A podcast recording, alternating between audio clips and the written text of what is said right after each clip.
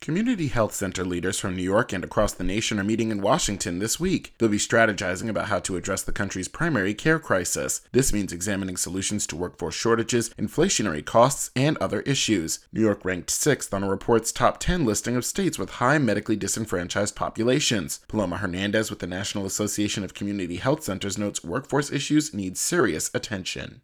After the pandemic, with the COVID funding ending, many of us faced a lot of challenges in just being able to recruit and retain staff. So, providers, the primary care provider shortage is very real to us. While Congress has approved short term stopgap measures to fund the federal government, Hernandez hopes to see long term funding sustain necessary programs. Bipartisan legislation is pending in both chambers of Congress to increase health center funding and key workforce programs. Now, it's up to lawmakers to reach an agreement. Losing healthcare coverage post pandemic has only made things worse. People automatically enrolled in Medicaid during the pandemic were dropped when the public health emergency ended. Hernandez says this leaves health centers in a predicament. There are so many people who were covered with insurance during the pandemic, and now they're in the process of having to reapply, and many of them falling off the rolls. So we have people who need care. We don't have enough providers to provide the care that we have. An Association of American Medical Colleges report finds demand for primary care physicians will grow faster than supply.